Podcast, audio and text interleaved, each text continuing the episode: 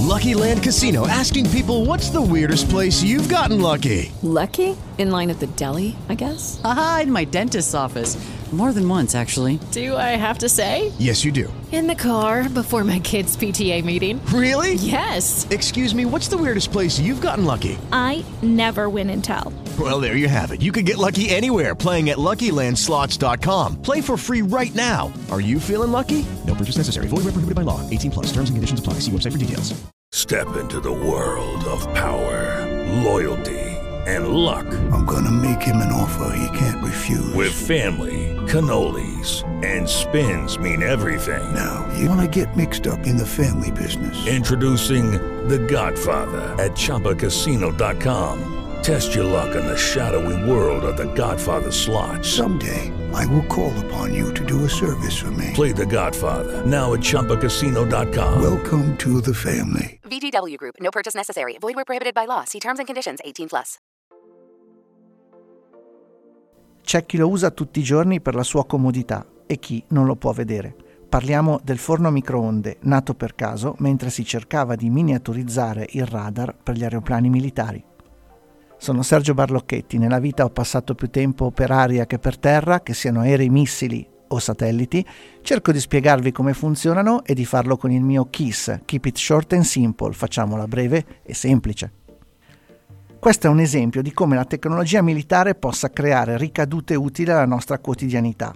Siamo nel 1945 e il fisico americano Percy Spencer, dipendente della Raytheon, azienda inglese ma localizzata negli USA, stava sperimentando il magnetron, congegno indispensabile per la miniaturizzazione dei radar.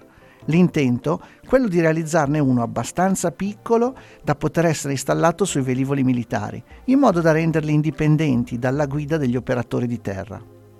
Non era un'idea nuova. Già dal 1935 i tentativi e le sperimentazioni consentirono sensibili miglioramenti dei risultati ottenuti fino a quel punto. Ma se durante la guerra era necessario installare grandi postazioni a terra, come avvenne nel sud del Regno Unito, ora l'idea vincente era quella di sperimentare l'uso di frequenze radio più alte, quindi con lunghezze d'onda più piccole. Erano anni in cui si sapeva già abbastanza sulle proprietà delle onde radio, ma si era sperimentato ancora poco e soltanto per esigenze belliche. E ancora meno si sapeva sugli effetti che le onde avrebbero avuto sugli esseri viventi. Ma Percy era un abitudinario e tutti i giorni sua moglie gli infilava nel camice una merendina. C'è chi sostiene fosse al cioccolato, chi dice che si trattasse invece di una barretta ai cereali, ma comunque erano snack da consumare in ufficio come tutti i giorni. Spencer, quel giorno del 45, si mise a lavorare davanti al magnetron acceso e notò che la barretta che teneva in tasca si era sciolta. Da persona intuitiva, al punto di aver registrato 120 invenzioni, l'uomo intuì immediatamente che cosa fosse accaduto e il primo cibo che provò intenzionalmente a cuocere furono i popcorn che risultarono perfettamente scoppiati e gradevoli al gusto. In seguito provò anche con un uovo, che però esplose finendo in faccia a uno degli sperimentatori tra le risate dei presenti. Senza troppi manager ai quali rendere conto, forte della sua lunga esperienza e credibilità, Spencer ebbe subito l'idea di sdoppiare le linee di sperimentazione.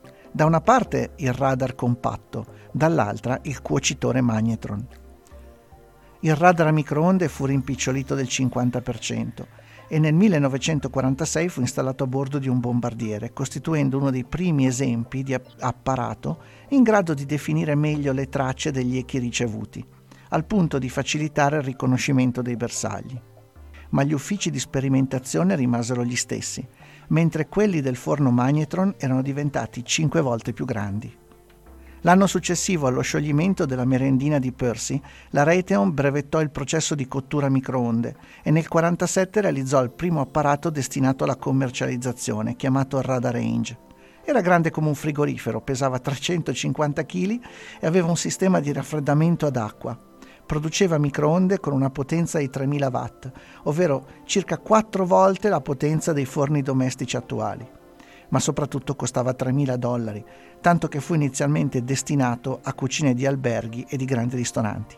Ma meno di quattro anni dopo un esemplare costava un decimo ed era stato rimpicciolito per assumere le dimensioni che oggi conosciamo. con una produzione incredibile di 2600 pezzi al giorno.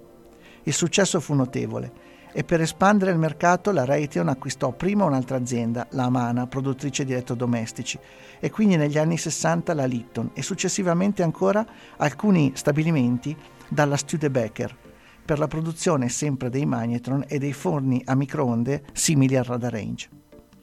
Fu la Litton poi a sviluppare una configurazione ancora comune nei forni domestici, L'alimentazione del magnetron fu modificata in modo che questo potesse essere adattato all'uso domestico e il nuovo prodotto fu esposto a una fiera commerciale a Chicago, evento che aprì la strada alla sua grande diffusione in tutte le cucine domestiche degli Stati Uniti.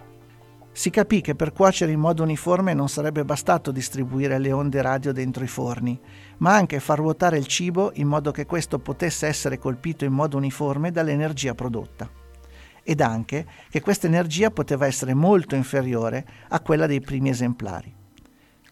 In Europa, in particolare in Italia, ci volle molto più tempo. Pregiudizi e timori su questo metodo di cottura frenarono per anni le vendite, fino agli anni Ottanta, quando fu Candy a ottenere un discreto successo commerciale.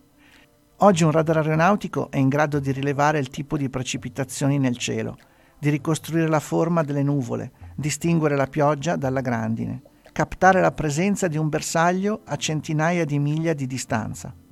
A bordo degli aeroplani commerciali sono installati forni a microonde per preparare il cibo per i passeggeri, in poco tempo e senza utilizzare fiamme libere. Spencer, che fu sposato ed ebbe tre figli, diventò presidente anziano e membro del consiglio di amministrazione di Raytheon. Durante la sua carriera ricevette 300 tra riconoscimenti e premi. Morì di cancro nel 1969 all'età di 76 anni oggi ricordato da un palazzo a lui intitolato.